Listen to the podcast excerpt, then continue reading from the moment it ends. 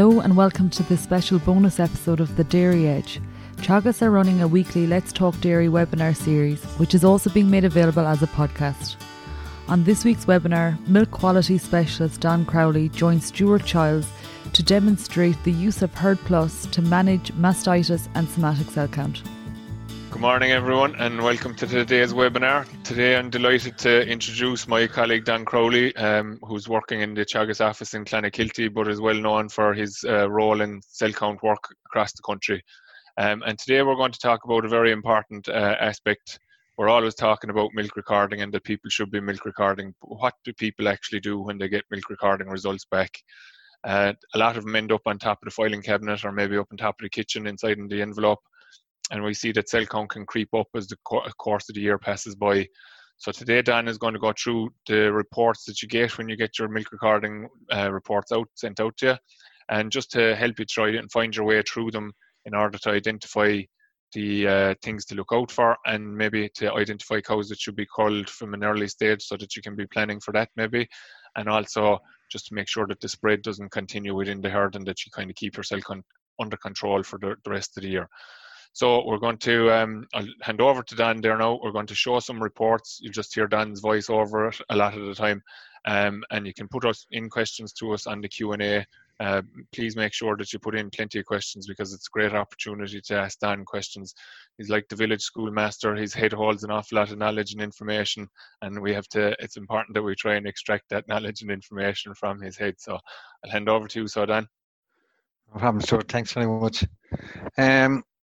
Look, tis an area that's a big problem at the moment from the point of view of lads trying to deal with high cell count at the moment. And then fellas trying to very low cell count herds getting high incidence of clinical mastitis. And I suppose what we're going to do now today is try and tease out what the milk recording can tell us to help, number one, stop it, and two, deal with issues that we have. When I go looking into herds, the first report I always have a look at is the cell check farm summary sheet. It's a great synopsis of what the herd is doing at the moment. And to be honest, you can look backwards as well. It's synopsized lovely. And there's a lot of information in this sheet. So what I do there now is, so you can see there's a star rating given for your somatic cell count, your mastitis control during the lactation, how the dry period did, and how your clinical mastitis is going. So the more information we put in, the more accurate this is. You can scroll away down there, Stuart. We'll... So you can see now in this herd, the recorded cell count was 140. The bulk tank from the co-op was 82,000. There's a 12% of the herd are over 200,000. Target's 15, grand job. And there's still an avoidable milk class of 36 litres. And on the graph there now, you can just see on the right-hand side, the bulk tank and the milk recording are matching very well. Often around this time of the year now, we could see the bull tank actually getting a rise now from May to June. And a lot of that case is that this artificial rise is because calves are sold and this milk isn't dumped and this milk is put into the tank and you can get a false jump in it. But in this herd, the bull tank and milk recording are matching very, very closely. So, which is a good sign because you look, it's a sign that even before look yet, there isn't an awful lot of, there isn't a few problem codes that have been milked out and given to calves just managing, and that's usually the cause, the discrepancy between the milk recording and the bull tank. You can scroll away down there, so Stuart. So right, first thing so is look at it. This is the mastitis during the lactation. So this is look and telling us now how are we going now after this milk recording. What cows are recently infected? What does that mean? That means that a cow that was low the last milk recording under 200,000, but she's high this milk recording. So in this herd, 6 out of 91 cows are high this recording that were low the last recording. So that's the is 7%. So they're just on the target is 7%. How many of them are persistently infected? So that's cows that were high the last milk recording, over 200,000, and high again this milk recording, 7%. So 7 out of 107 cows are high. It's important to know those because what you're watching for here is there infection spreading in the herd? So if I get my milk recording back, and let's say the persistent infection is 10% or 7% like it is, but the recent infection could be up at 25 and 30%, which we're seeing a lot of now at the moment. That means I didn't take, if I had moved at the start and cluster dipped those 6 or 7 cows after the first milk recording, to have mitigated hugely in preventing the recent infection from going up. So in this herd now, look, they're holding steady. There's 7 that are high, the last one and this one, plus 6 new ones. So there's 13 cows now that are over 200,000. So the thing from here on in now is we just have to be careful. Is we should go dipping those 13 cows to make sure, because the rise in infection, this is what causes this rise in cell count towards back end of lactation. These cows are spreading to other cows during the milking. And if they're in the first row or two, they'll pass it to the next 8 cows. And that's why you see your cell count rising from August, September on. Generally, it can go earlier on some herds, but generally you'll see it rising way until you're 300-400 at the back of the year. So that's a great one to look at. You should always keep an eye on that one. See the recent infection rate and the percent is the thing. Are the low, what you're basically looking for? Are the high ones staying high, but the low ones are staying low? So at least it isn't spreading, and I can farm my way out of it. All right, so you can scroll away down there now. So, right, next part of the sheet now is the distribution of the cell count in the herd. So what I'm looking for is basically is 85% of the herd under 200,000. And the red bar there is the recent milk recording. So you can see there it's around 86%. And the grey one beside it is the previous milk recording. So it's actually improved in this herd. There's more cows low in this milk recording than the last one. And if you see there, there's... So what's happened in this herd? Those heifers, cows that were in the 200 to 500 bracket, they've improved, and the ones from 500 to 1 million has disimproved, and the ones over 1 million have stayed the same. But this is, I suppose, for the low cell count herds, the one on the right is a crucial one, because a lot of the outsider now, our cell count's 80, 100,000, but you may be getting a lot of clinical mastitis, which is a huge issue at the moment, this strep mastitis. And it's really crucial that you start recording your cases of clinical mastitis. And the target really is about 3%, less than 3% per month. That's where that red bar, that red dotted bar is set at. So ideally, I'd like to be sitting at 1 or 2 cases per month. Why are they red and why are they grey? If they're red, that mastitis happened within 30 days of that cow calving. If it's grey, it happened greater than 30 days from calving. So I don't have to worry about the days. ICBF will do that. But if I record my cases of mastitis accurately on the day, this is a great idea, because if there's an awful lot of reds, that means it's probably a dry cow issue that's caused this clinical mastitis in the spring or whenever time, you know. And if it's grey, it's more a contagious or during lactation issue. So when they record, I suppose the mistake, right, the second question now is, why is that grey bar, even those 2 cases, up over 20%, and the red bar on the 1 case in May up to 20%. When we looked at this, myself and Stuart, why that is, it's to highlight that was recording wrong. When you're recording cases to ICBF, what ICBF want is your number of cases. You see the in brackets there, in cases under clinical mastitis, not the number of treatments. So the mistake we make, so let's say I get a case for mastitis this morning. I log her in as mastitis back left. That's it, as far as ICBF are concerned. That's all they want to know. If, even though I'm treated for 5 or 6 days, I don't record it anymore then. If she gets it again in 2 weeks, I will put in that case. But they only want to know the number of cases, not the treatments.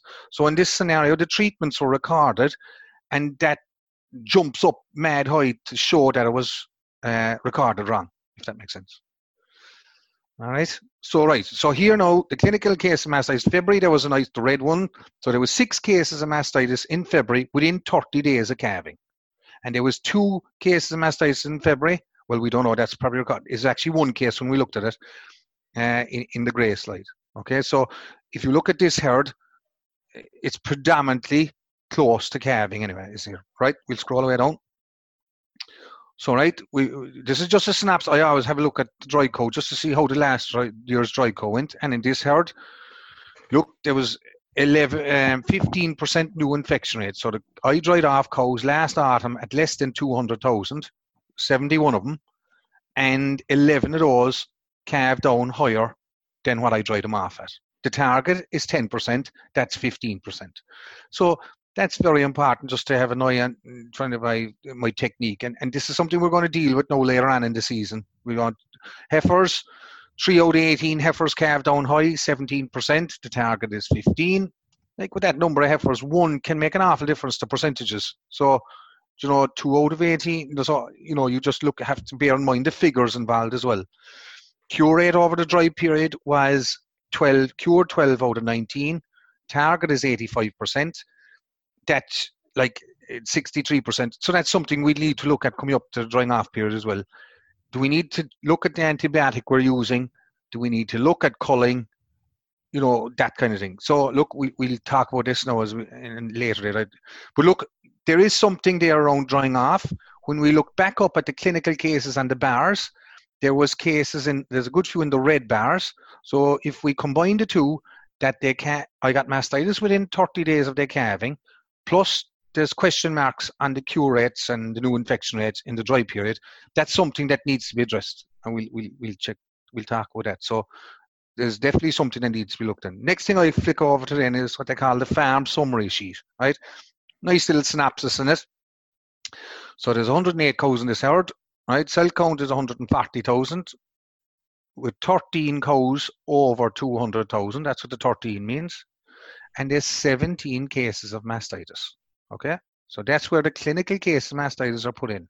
No, there'll be anomalies in that. That might be 100% accurate, because if I had put in a tube for a number of days, they'd put it on as cases by mistake, you know, when we saw the big long red bar and the big grey bar. So, but look, we'll just assume that they're there. No, we want to see what's the spread of that through the herd. First calvers, the heifers, has 18 heifers averaging 235 cell count with 4 heifers over 200,000. Okay. The second calvers, there's 19 of them, average cell count for 49,000, and they had 4 cases of mastitis. Okay, none of them are over 200,000, but they had 4 cases of clinical mastitis. And the third calvers, average cell count 59, 1 over 200,000 with 2 cases of mastitis. And then the older cows, 183,000, 8 over 200, and 11 cases of mastitis. Okay, so right, this is an interesting one. So generally what you'll see, it's a typical of where there's probably, it looks like there's a without having a culture and sensitivity. The first thing is it looks like there's a contagious infection inside here. Why am I saying that? The highest bunch, usually the highest bunch are the oldest cows, but the highest bunch in this one are the heifers at 235. Okay, they're higher on cell count, but if you look at the level of infection, is still most in the oldest cows in the 4th lactation plus. They're 183, but there's 8 cows over 200, and they had 11 cases of mastitis. So I have a Staph aureus infection probably spreading. It went after the heifers, so the heifers were the most prone to it, and I'm starting to lose the bounce of my heifers. Like, the heifers should be averaging as a group around your, under 100,000, 40, 50, 60,000. You'd like to see them. Look, when you see the second calves at 49 and 59 there, the heifers should be hovering around there as a bunch. So it's, you can see there now that it's there's a certain level of spread inside in this herd, and it's something just to bear in mind. Okay. And if Don, go ahead, George. Is it an example of something that's just gone wrong in the last 12 to 18 months because of the fact that your second lactation are good and your third lactation are good? So it's really something that's only just happened recently. Exactly. That's a good point, no, George. You're dead right. If I've been fighting this for a number of years, what you'll see with that is the second and thirds have kind of been stepping. Generally what you'll see is if this was over a couple of lactations, or maybe there's two things what causes that, Stuart. I culled heavy last year, right? So I reduced the infection rate to it. Mm-hmm. Or else I've been fighting this for a few years and keep eliding it with heifers coming through. But the seconds or thirds are slightly worse than the heifers are the same. You know, that gap, they'd be 180, 200,000, the second calves, the third calves would be the same, you know. Yeah. But if you look at the other reason, why is it spreading as well, is the clinical cases of mastitis are across the age groups, bar the heifers. So and if you look within that low group, if you look, that's another one to look for there now, Stuart, right? If you took the second calvers, I had 4 cases of mastitis with no cow over 200,000 in that group. So that's a real indication of a strep infection, because it doesn't impact the somatic cell count like Staph aureus does. Does that make sense? Yeah. So, like, if you look at the 4th lactation plus, there's 11 cases of mastitis with 8 cows over 200. When you see that, that's a kind of a staph type. So in this herd, there's probably a staph and a strep infection We don't know, but that's one of the guidelines you'll be looking for. So it's just highlighting the importance, lads, of getting a culture and sensitivity to know what's going on in the herd. But there's two dynamics probably going on in this herd, okay? No, you can scroll away down. The other thing I look for here, lads, is when I go down to it, what I'm looking for here now is when I dried these, there was 90, what I look at is October 19. If you see October 19, I dried these cows, the herd of cows averaged 121,000 in cell count. Okay? And in February 2020, there were 199. So they calved in cell count. So they calved down higher than what I dried them off at. So, and if we look at the clinical cases of mastitis in the red bar, thinking back to the previous one, with our cure rate being marginal to poor, there's definitely a dry cow issue inside in this herd that needs to be addressed. So what you're looking for there is just a basic thing. Are they calving down higher than what I'm drying them off at?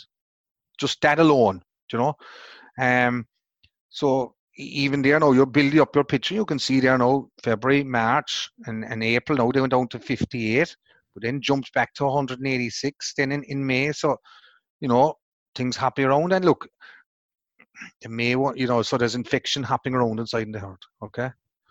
So that's our farm summary sheet. So what we generally do then, so right, if you're in winter and spring, to divide it, you look for there. In this herd, it's of little relevance, to be honest, because there was one cow. It's a great one from the point of view of if I have a split herd. Do you know, from the point of view of, is there a problem within my winter milk herd or my spring herd? So that dynamic is in there as well. In this herd, you know, that's negligible. You wouldn't be taking any cognizance in that, do you know. Yep, we'll flip on out to the problem cow sheet. Okay, the problem cow sheet, a great sheet from this point of view. Right, this will tell us a lot of information. So what it is, it's all the cows, the problem cows, any cow that's over 200,000. If they go over 200,000 in any milk recording, they will be on this sheet and they'll stay on it. Even if they're only 20, 30,000 now. So once they go over 200,000, they go on this sheet and they stay there. It ranks them in the order of contribution to the bull tank, not in the order of cell count. So you can see that 2577, she's 25.9% of the bull tank. She's a quarter of the bull tank with a cell count of 3.3 million. Okay? And the second cow there, 3272, is 12.5. So you're thinking, if you had the top three cows are probably 50% of the bull tank. Okay, or they're not. They're 35, let me see now, 25, 30, 40, 45. So the top four are around half the bull tank. Okay. Now, the first thing what you're looking for is, what I do is I look as, say 2577. Her average cell count last year is on the right-hand side of the page, 488,000. And there was seven counts over 200,000. She calved down at 250,000, and it's high all along. She's a fourth lactation cow. Contributing high, even though she's only fourth, relatively young by a lot of farmers. She is a cow that should be culled. She should be earmarked for culling. Even though the lactation is with her, she's after going through two or three dry cow. One thing you could do in this, with a young cow like that, you could go back to last year's milk recording and see how did that cow do in 2018 and just see, was it just one? But in general, if a cow was high last year, and high again this year, cut your losses, get rid. You take a cow 2054, look at the fourth one down there now. This is a very good one now. This is why the recorded instance of mastitis, 391 last year, eight counts over 200,000, and she had two cases of clinical mastitis last year. Calved down at 775, high all along. She had a case of mastitis on the 1st of May, and she's a seventh lactation. Gone. She should get the road, because they're a typical staph aureus type cow. And the problem, even though this is very regular milk recording that this herd is doing, there could still be big fluctuations in those cows' cell counts between those milk recordings. There could be 1-2 million in between because they shed intermittently.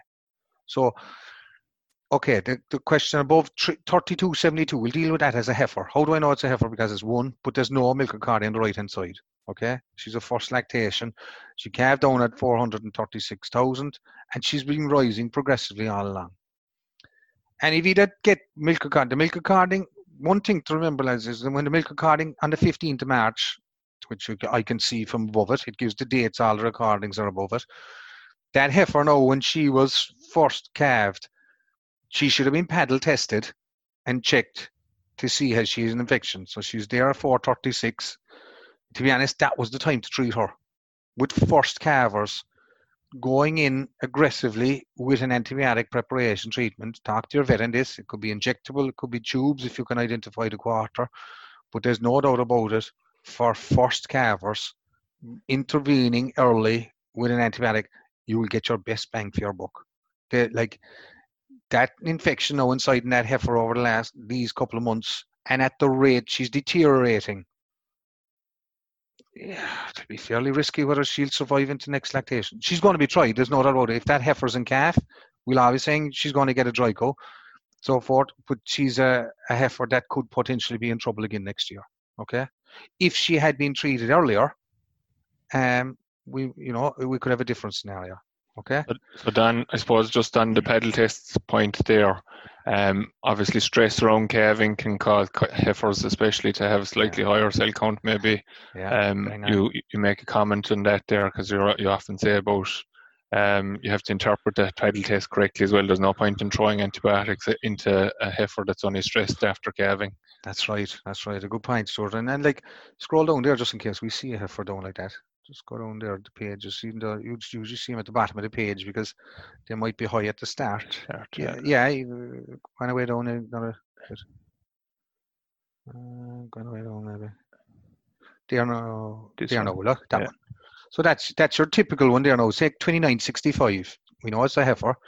She calved down at 6.28. So what Stuart is getting at there, lads, is if I have a heifer that's stressed after calving, that's an adrenaline. She's higher on adrenaline. It's the fight or flight hormone. So what's the body going to do? It's going to release antibody or somatic cell counts into all the quarters. So when I'll paddle test her, I'll see a reaction in 3 or 4.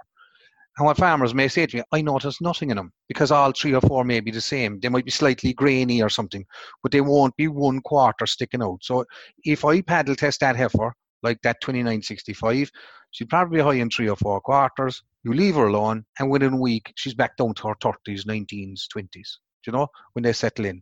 If I paddle test that heifer and it's high in 1 quarter, well, then you intervene. That 25 now is a second calver, and you see, that could have been a stress around calving. She was 18,000 last year, she's a 5th calver. She calved down at 800,000, then 7, 17, 16. So, so heifers react slightly different around calving. And so, you'll get little anomalies like that. And the only way you'll find that kind of thing is by getting proficient on the paddle test to identify those. Okay? You go up there, so you'll see 2660. You see, that one there, 2680. Sorry, yeah. So look, 30, she had 56. And now she went up to 2.5 million, back down to 11,000. She would have been probably got a case of mastitis on the 26th of March, and we've got a very good cure rate now on that cow because she's consistently holding that. But this spread, if you just look at that page there, there's spread going on in that herd. If you look at the cow above her, 23.53 went from 29 up to 212 and back down. So there is infection. And if you look at 23.53 last year, even though she averaged 41,000 last year, she had a case of clinical mastitis. So these clinical mastitis do leave their marks inside in cows. But as you can see, as we're looking through these pages, the recording of the clinical cases of mastitis, it offers hugely to our understanding of the dynamic of mastitis within the herd, and for yourselves to look at it as well, especially from the point of view of identifying cows to cull and cows to treat. If you go way back up there again, Stuart, and see, we'll see is there any other anomalies we can. That type one. What I wanted to highlight with this one now is 2394 there now. Sometimes use your staff, and sometimes, Stuart, you could see that the wrong way around, in the sense the 47 could be the first one that she calved, calving down, and you think she's fine. And next thing, they're back up to 1 or 2 million. And you'll notice this. Some of the lads will notice this in their own milk recording. So they were in trouble last year. Not very bad, 500,000-600,000. She wasn't bad, but high enough. And a case of mastitis. But she's your classic staph aureus now inside in the herd. Again, you see this is where the recording of the mastitis is wrong. You see here now, in this herd, they recorded mastitis on the 17th of March, and they chewed them again on the 19th of March. That goes in as two cases mastitis. All we needed to know there was the 17th of March. The 19th shouldn't have gone in, if that makes sense. And that's why the red bar went mad up. So she calved on the 17th of March, she calved on the 6th of February, and she got her case of mastitis on the 17th of March. So she's in the grey bar over in the cell check report. So the recording of the clinical cases of mastitis is important. Okay. Here then, Dan, we'll say 279 heifer calved down going along Grand. Yeah. Yeah. For 2 months, nearly 3 months, and we're beginning to rise up again now. Yeah. So it's just probably related to the likes of this. That's right. And there's a good chance too, Dan, I suppose, isn't there, that and it's something like you said there earlier, we'll be talking again with you maybe later in the season in relation to drying off and so forth. Mm. But like the fact that this herd is every 4 weeks for recording, they're catching these here. That's but with a Staph aureus infection, there is a possibility that you could actually go through maybe a four recordings only or a six recording scenario and not catch them at all because of the time cycle. Yeah, you're dead right. And that's why, Stuart, we'll go into the profiles after a bit and I'll show you why you have to use that in the four. And you're 100% right. That is a weakness in the system. And if you look at that code there, 2394 is what they call an intermediate cheddar. She was 1.2 million in March, then went down to 47, back up to 246, down to 21. And what happened is there's a little abscess inside that udder, and it pops every 2 or 3 weeks. And that's why when it's cleared up, she's perfect. And that's why farmers will notice a jump in their bull tank every so often. And then it corrects itself without them doing anything. And it's just one or two cows. Not many, depends on the scale of herd and the operation. And 1 or 2 cows just shedding at the time. And if you take that heifer, 3279, that's 1 quarter that's gradually getting more and more infected as the season is going on. So at 72, there was an infection one of those quarters. And it's getting progressively worse because it's not being dealt with. No, in a lot of these scenarios, the dry cow will see after that heifer. It isn't that you have to intervene with all those, but paddle testing that heifer now the next time, especially the heifers, will be very important, you know. Okay. And like the 2 heifers above us there now, the 1 heifer calved down high, 3274, and there's an infection one of the quarters because it's corrected, but it's gradually disimproving then again. Whereas 3241, the one above her, again is probably just 1 quarter that's gradually disimproving. And this is you see what if you can see with this herd, lads, even though it's a very good herd, there's 4 pages of cows. That's another thing to look for. If you scroll up to the top there, Stuart. Like this is 1 page of 4. So this is a very good herd, but there's still 4 pages of infected cows. Do you know? So that we're over 200,000 at some stage since the start of lactation. So but you can the see whole thing is adding together though, Dan, isn't it? Like we'll say when we looked at the cell check farm summary report, the first report that we looked at and saw that there was a poor cure rate over the dry period. Yeah. And they had a good share of infection then in the early post-calving period. Yeah. And that's meaning that there's a good few cows are after hitting this report. Now, I suppose there's also the influence of the regular recording that's going to increase the numbers possibly picked up too that might be missed in some cases too. Fair point, yeah. There's just kind of step by step we're building the situation. We're building the picture on it, you know. So, you know, and I like to be fair, lads, you can see in a very good herd, you know, the cell count is very good in this herd, but you can see how the infection rises away. Like this herd was going to come under pressure towards the late lactation. This is why the minimizing the risk of infection and the spread is so important, because this is a classic type of herd that the cell count is going to start rising nicely now, maybe July, August, September, and, you know, and could be fighting it then towards the end of lactation. You know, so, and you can see how we're building that picture up. We might go into profiles, you know. There's just a couple of questions there, Dan. I'll just throw them at you first. And I suppose there's actually something I meant to say to you. I suppose we're talking about recording the cases of mastitis. Would you just quickly go through the different ways that people can do it? Yeah. Just so people are able to move into the space that we're telling them to get into. Yeah, so I suppose there's a couple of ways you can do it. You can get into your First way of doing it anyway is you can do it on the phone. There's an 089 number on the back of your white book. And if any of you have it, there's an 089 number, I can't remember off the top of my head. We'll put it up on it, that you can text into ICBF, mast space, we'll say 1607. And that is my case of mastitis then. That goes, you text that in, that'll automatically populate those cells then. Okay? A more accurate way of doing it would be, I have my white book or I jot it down somewhere, and when I'm inside in the breakfast, I pop in here or go in online, and basically I go into record events.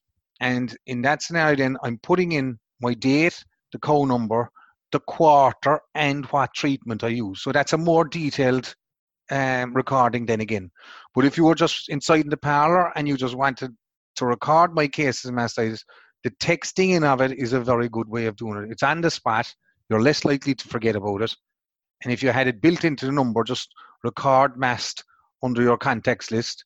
And all you're doing is send the message mast, M-A-S-T, with a space, with the code number, and that'll automatically populate them. You know, and it's an 089 number. It's in the back of your book. And it's something we really have to, they can't make it more convenient. It's just a simple thing. We all have our phones with us. Like, it's a simple thing to do. And you can go back then and elaborate and record events then. Yeah, and the other way then, of course, is to use the app, like HerdApp or HerdWatch or whatever. HerdWatch, yeah. The HerdPlus, exactly. You know, the HerdWatch. Brilliant. They're all talking to each other now. Yeah. So they'll populate again. But again, you see, there's a slight anomaly there and that we're trying to work on, is that if I'm recording all my treatments in the HerdWatch, because it's going to be doing my cross compliance and stuff as well on my board BIA, just that they won't be coming across as multiple treatments then inside in the milk recording, you know, yeah. And that has been taken out of it now. Okay. And then there's also a question there, Dan, about, and George is actually just after joining us there now, so maybe George, you might be able to comment on it. Is it imperative that we're going to focus on health sub-index when selecting for breeding cows into the future, so as to try and stave off any risks around cell count and so forth? Or what's your thoughts on that? And I'll ask you first, Dan, and George is after unmuting there, so he's going to make a comment on it at some point as well, I'd imagine. Yeah. Did George want to go first or I go first? You go ahead there first. Yeah. I'd agree. I think it's going to be a huge thing. And to be honest, Stuart, even just standing back and looking at the way legislation is, if you see, look, they want antibiotic reduction of what, 30, 40, 50%. Look at the way the selective dry cow is going. Just the whole way the industry is going. If the crutch of the antibiotic is going to be removed from us, what other ways have we do? We reduce the level of infection through records, through better management, but breeding is a fundamental pillar inside this. It's going to be huge. It's going to be massive. And the speed at which it's going to move is, I think, it's going to be frightening. And we won't really realize this until we're in the middle of this selective dry cow, when the antibiotics are pulled, and that's not that far away. And it'll come onto us very, very fast. So as farmers, lads, you have to start looking at it. And look, George, you have a lot more work done than I would. I suppose where I'd come in on it, Stuart, is when we're selecting teams of bulls at this stage, we've a target there of around €5 for health sub-index. That's not to say that you wouldn't include a bull in your team who is negative on health, but on average, the team we're looking at positive teams, and a positive team average of around €5 if at all possible at all. And the reason for that is, as cows last longer over the course of a lactation, over the course of a lifetime, there'll be more challenges facing them from, in terms of all the health issues, including mastitis resistance. So every little bit counts, and if we can breed more healthy cows from a genetic perspective, well, then the challenge from a cell count perspective will be reduced. Okay, very good. So just again, before we move on there, Dan, so there's a question in from a person that saying that their average bull tank for the year is below 200,000, except for a little blip. That went slightly above it in February, but the milk recording steadily rises to 300 up to March, and then it starts to drop again. What would the cause of that be likely to be? Just an interesting one. So they're getting a rise in the milk recording up until March, is it? Yeah. And then it's tapering away off then as it's coming back down, as this season is going on, is it? But the bull tank isn't going above the 200. And the bull tank isn't going above the 200. Okay. All right. Okay. So I presume, like, there's a couple of things that happen with this is the more frequent the testing is done in the bull tank, that's telling us an awful lot from the point of view of the milk according. Okay, the rise in the milk according usually coming in with up to March like that is nearly always linked to an environmental infection coming in around February, March. We saw an awful lot of it this year because February and March was so difficult. The thing with, you see, why the bull tank mightn't be where he'd need to look for there is the percentage contribution of certain cows to certain cell counts within the milk according, that they mightn't be having as much an impact in the bull tank as well. The other thing I suppose is that my milk according could be high, my bull tank is low, but certain number of those cows are just going to calves. There's a management issue in it. That's not to say it happens in that herd, but that's one of the reasons why there's an anomaly within the milk according in February and March. The second reason is when they're high like that to March and then correct themselves as the season goes on, that's generally a strep infection. No, we're seeing an awful lot of strep infections. No, me and June and cows out. But we saw a lot of it in February and March. In that scenario, with that, the biggest thing with that client is that when the bull tank has held steady so good like that and never gone over 200,000, his treatment regime on the clinical case of mastitis that he gets must be very good, and he must be getting a very good response because it's not leaving. It's not leaving collateral damage after the treatment, in the sense like in the herd we're looking at the moment, you know. Yeah. Okay, so I'm sure I just need to change the screen around here now, I think. What we're going to look at now, lads, is while Stuart is in up, is a thing called profiles. It's within the ICBF and HerdPlus. You get a milk recording, but it's a fantastic tool. What we're trying to do now is we're going into it this way so that we can show you how to actually access it and use it. I find this a brilliant tool, especially this is a classic brilliant one now for the lads that are on 4 times a year milk recording. So you go into your menu, right down to profiles, view profiles, and across to milk recording SEC. Okay, so this is going to bring up all the herd with all its somatic cell counts over the last 11 times. Okay, so what I do when I herd like, so you can see here now there's a jumbo tag, the lactation number, the previous dry date, the calving date. If I put in a dry date, it would go in there, and look, I can see cows that got a dry cow tube and a sealer or with a sealer only. So I'll know now, I can, if you hit that up arrow there now in the treatments, just at the treatments there now, it'll put all the sealer only ones, so they're all the heifers with nothing. If you hit it again now, Stuart, it would bring it the other way. Yeah, so there are all the sealer only ones there now. So I can see now, is there anything relating to the sealer only? You know, so I can see down along, is there a sealer only factor in this? And to be fair, in this there's not. You know, that's just a general observation, okay? But it's just, that's something in this that you can see. You can see now, look, is there cases of mastitis with sealer only? There's one there, and there's another one down here, okay? So we just scroll away down and see, is there any pattern on that? Look, that's not bad. We're in the sealer-only group. There's nothing really. Like you can see here now, there's one case there, but that's with a dry cow and a sealer group, okay? What I do then is I go back up, Stuart, there to over-lactation, and I go from 1 to 1, okay? So what I'm doing now is I'm putting all the first calvers there as a bunch, and I go over to the June 17 one and I hit the up arrow. Okay, I hit it again because I want to put the worst to the best. So what that's going to do now is it's going to put them from the worst to the best. So I have a heifer there now, high all along. There's 4 heifers really there in trouble. 3 of them are just recently in trouble, but there's one heifer there that is a significant infection at 3272. We'll scroll away down there now, we'll just have a look at our heifers. So I can, there's the heifers, and look, they're going away nicely, and I can see my pattern. There's our stress heifer now that we were talking about on the problem cow report. Exactly. So in general, calving down quite well. Yep. And no issue there. Why am I asking that? Why do I look here?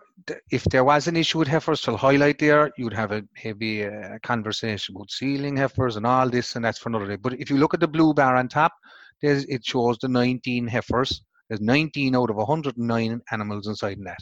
Then I go back to my lactation where it stood, and I got 2 to 2. So that's just going to bring me up my second calvers. 2. All right. Yeah. And 2, 2. Grand job. And I do the same again now. I'll rank them from the worst to the best. Yeah. And go hit it again. And job. Scroll up there now a little bit. So these were good. And yeah, that second group. The second group are good, which is highlights. Remember, they were about 49,000. Yeah. Like we see that 9999 million there. See that one there now? Do you know, she's like, so she wasn't, and she had 2 treatments. You can see with her the average last. So this is why am I looking at this? This is a great one now for the profile one, because I have the average for last lactation. I have the average for this lactation, and I can scroll across. I can see the last number of recordings that are there. So I now have 8 recordings or whatever is there inside in the sheet, you know. So more than likely an actual mastitis case. Oh, there. That's it. Yeah, exactly. And as you can see there with the 2 there beside you, bang on. Yeah. So next one now is we'll go to the 3 to 3. 3, yeah. And that's it. And we'll scroll best to worst again. And again, good group there. So scroll away, fine. And then what I do then is just go fourth plus, like it is on the summary. Just go 4 and then delete the 3.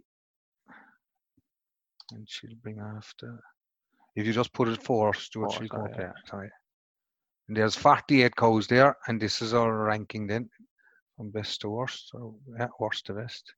So there's a number of cows. So what I'm looking at there is, was there cows in trouble in 19? So there's a number of cows there. And the higher lactation should get the road. There's still a level of infection. We need to get the level of infection down inside this herd.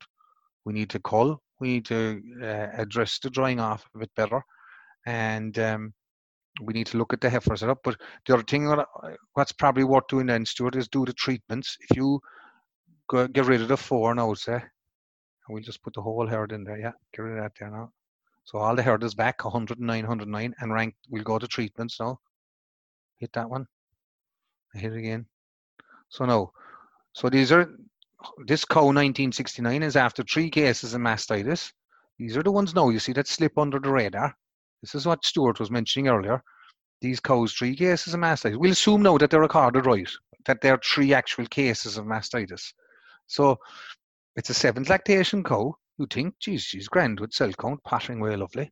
Look at February 13 to February, 1.3 million. These are the type of cows that slip under the radar. It's just even with the frequency of milk recording, this cow is slipping through the net, if that makes sense. She's still a chronic cow. And that's why the cell count is so devious. Like, we think it's very straightforward with just cell counts and cell counts and cell counts. And it is to the vast majority of it. But it's not always, and she's your classic type 1. The age is against her. She's a 7th lactation cow.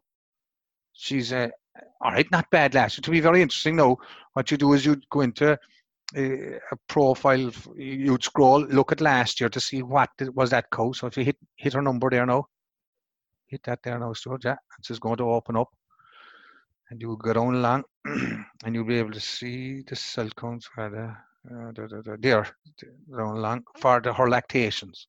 So very good, but she's in trouble on the 6th and the 7th lactation a little bit, and they're not bad. But what you need to go in is on the 6th lactation is go back and see what did she follow the same pattern as the previous one. Okay, and these are very exceptions, because she's still a very good cow, but they are the type of cows that can slip through the net. And then Dan, is there anything being highlighted there in terms of the actual tube that was used, maybe, given that she wasn't recorded on the 27th of October, like, and like she's dried off kind of early by the looks of it, possibly, calved again then in February, or was recorded in February? Is she a cow that maybe was dried off early to try and combat that cell count that maybe that had been creeping up or something like that? But I'd say you're bang on. And I'd say that's what happened with her. I'd say she was dried off early to give her every chance to be right for this year. She calved down in trouble. She pattered away along, and I'd say she was shedding in between the 20s. And then, you know, and in May, then she cropped up on the radar again. But it's, again, Stuart, we wouldn't really have taken much notice of this cow only for the three treatments. This is the point. If we weren't looking at the three treatments of the clinical cases of mastitis, we wouldn't be talking about this cow. Reality, we wouldn't, like. We wouldn't. They would go unnoticed in us. And that's why, as farmers, to keep on top of this, like, it's very, very important to be recording the cases, not the treatment, the cases. I know that's number of treatments. That should be number of cases to keep it consistent. It's the number of cases we're looking for. And that's why this profile page, lads, you can do an awful lot of fooling around with it, and it's fantastic. You get a great insight into. Okay, so Dan, just I'll ask you a quick question then, and I'll just go through the other questions there's a couple of questions after coming in again now since. Just on drying off quarters and things like that, is that an option for people right now, and how do they go about it? Okay, it is an option. We're over peak, and a good way of doing it. How do I do it? A couple, so realistically, I've identified my quarter. It's a back right quarter. You can just stop milking it, okay? And that quarter will bag up. It will take about 2-3 weeks to shut down, and that'll weaken off and lighten down. Where the ones you have to be careful of is a quarter that's getting reoccurring cases of clinical mastitis, right? I've treated a number of times, but I just can't cure it. Well, I've seen the best way of doing that is I milk that cow as a 3/4 cow for 3 milkings, and on the 4th milking, I milk her as a 4/4 cow, dumping the milk. And you do that for about 3 to 4 milkings, and it really lightens down the quarter, and that quarter will start shutting down. Okay.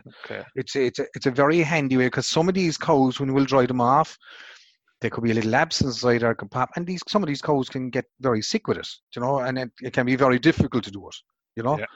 Look, it's bigger herds might find it more difficult to do it. It's definitely an option if fellas can build in a system that they can record it. But what have I done? I've done 3 things. I've converted that cow from $1 million down to 100,000 or 200,000. I've stopped that quarter from spreading it. I'm giving, if the edge is with him, first, second, third, fourth lactation, the chance that they could be right next year. You can see the older they are, up to 7 lactations, it's unlikely to work. So I'm doing a lot of things by drying the quarter, and I'm able to farm my way out of it. So I'm able to lessen milk yield, tops 5-10%. There's probably no loss now at this stage of lactation because the capacity is in the other 3/4. Yes. You know, so it's a great management tool to farm your way out of it. But controlling the spread of the infection is the real advantage of it. And the old adage of time is a great healer, of course, is the other thing that's possibly there for the younger ones as well. So you're not dry cow tubing it or anything, you're just letting it close down, but you're giving it time. Yeah, some will seal it. To be honest, there's no real need. I wouldn't bother. You know, try and use, make sure you're using a teat spray with a fly repellent that has a peppermint smell off it, because, you know, that the flies wouldn't be spreading infection around. Look, we know we're out full whack now. There's no back on cubicles, so there's no risk of her leaking on cubicles or anything like that. So that's why it's a good time to do it. Okay, so there's just on the profiles thing, Lisa Ring from ICBF is just after sending me a comment there that if people download that to Excel, they actually can get the 10 recordings displayed on the screen, but they can only fit 6 on the screen for the actual web-based version of it. Now, Great point. A tricky one for you, Don, I suppose. Yeah. Tactical answer required, this was. Yeah. Garlic boluses and homeopathic treatments. Yeah. Are they a complete waste of time, or are they effective? Look, I suppose, Stuart, if you look at the environment we're working in at the moment, these type of preparations, you'll be pushing an open door for them. The industry wants them to work. We want them to work because we don't want to be using antibiotics. But the reality on the ground is we're not getting consistent, repeatable results from these type of preparations. You know, I know there will be clients that say, yes, I have got a bounce, but equally on the other side, there's another 5 or 6 that are not getting it. And that the evidence just isn't backing them up. And like, it isn't that we don't want them to work. We, of course, we want them to work, because sure, if Dairygold or Carbury or any co-op said, I can give you milk with no antibiotics in it, sure, there's no problem. But the reality is, Stuart, I think I couldn't endorse them anyway. That's my own personal opinion. But okay, very good. Another kind of personal question from a person asking, 10 out of 30 heifers calving down with counts greater than 200, and only 2 have cell count greater than 200 in the second recording. Yeah. Can you assume that that is just due to stress, or is there something else going on there?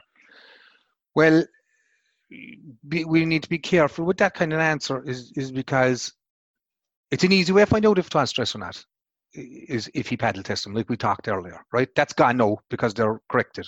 But it's something that operator or whoever's listening, that's what they should be doing next spring, is making sure that those 10 are paddle tested. The fact that they corrected that fast, you see, you can get certain bacteria that just live in the ducts of the teeth. They don't go high up into the other. And with the flushing, as the heifer leaves down the milk and her milk let down and the oedema breaks down and she starts flushing out, they flush out the infection out of the other and they sort themselves out. And it's probably more than likely something like that, dysgalactia, something like that, that doesn't go high up into the ducts. So okay.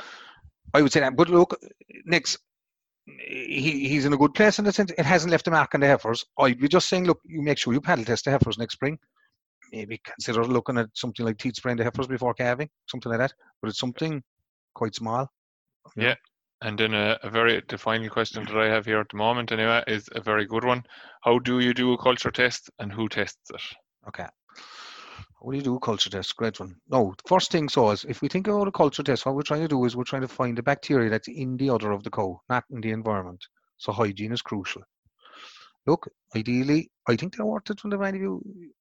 Maybe if the vet is around, that you keep in a few cows, just say. But anyway, we'll assume that's not there, that you can't get your vet to do it and you do it yourself.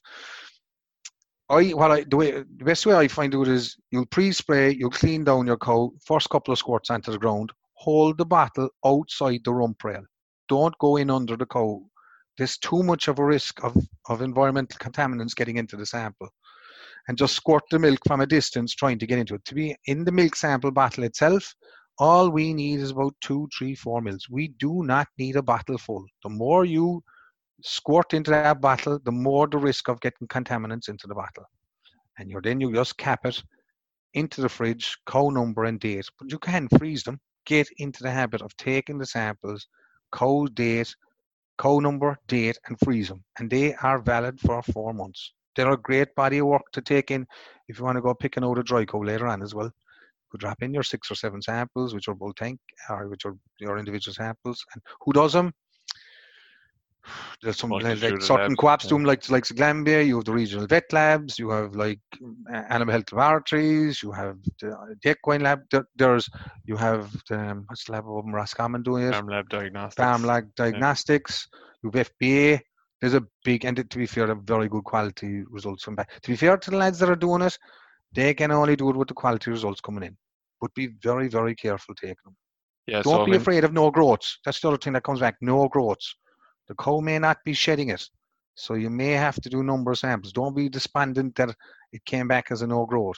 And don't do a sample within a month of a cow calving or cow treating. You know, if she reoccurs again or something, you know, like the no-pint sampler, at least over a month from the end of treatment. So your ideal scenario really in terms of trying to build up what's the causative agent of your mastitis is you spot your cow with your mastitis. Take the sample from her straight away before you treat her, and as you said, freeze it for up to 4 months maybe before you send it away at all. You don't have to be running back with every individual sample. You can actually kind of stockpool them or stockpile them. Or you can. And look at the start of the year, you're going to want to get it in fairly fast to know what you're dealing with. And during the year as going along, you probably have a good idea what it is because they clinically look the same. But keep taking away your samples, and that it's a great body of work to be going to pick out your dry cow. Okay, so we'll wrap it up with that. So Dan, I suppose I might just ask you to, three kind of key points that people should kind of bear in mind over the next 2 or 3 months, I suppose, if they're looking at their milk recordings, what should they be looking to do in particular with that milk recording? I suppose the first one is probably look at your milk recording report. Yeah. For the cell count point of view, as much as everybody loves to see which cow is performing best at the moment, or have a look down through them and see what way the different groups are performing. But from a cell count point of view, there's a lot of information in there that's going to waste, I suppose, for want of a better way of describing it, maybe. Yeah. One thing I would say, Stuart, after what we've had to chat there now today, and hopefully it'll highlight the importance of recording the treatments. So lads, an awful lot of lads have their whiteboard, and then, you know, there's a list of 10 or 20 cows that have got mastitis over the last couple of months. when things are quieter there, go back in and log in and put in those treatments. And they'll be there then for your next milk recording showing up in your reports. You know, go away and log them. You have them. Go away and put them in. Just because I didn't put them in now straight away, you can go back and put them in, you know, now. So recording the case of treatments. Look, don't underestimate what the infected cow will do. In a year like this year, you know, the late lactation milk is going to be extremely valuable to your business. It's very important every year.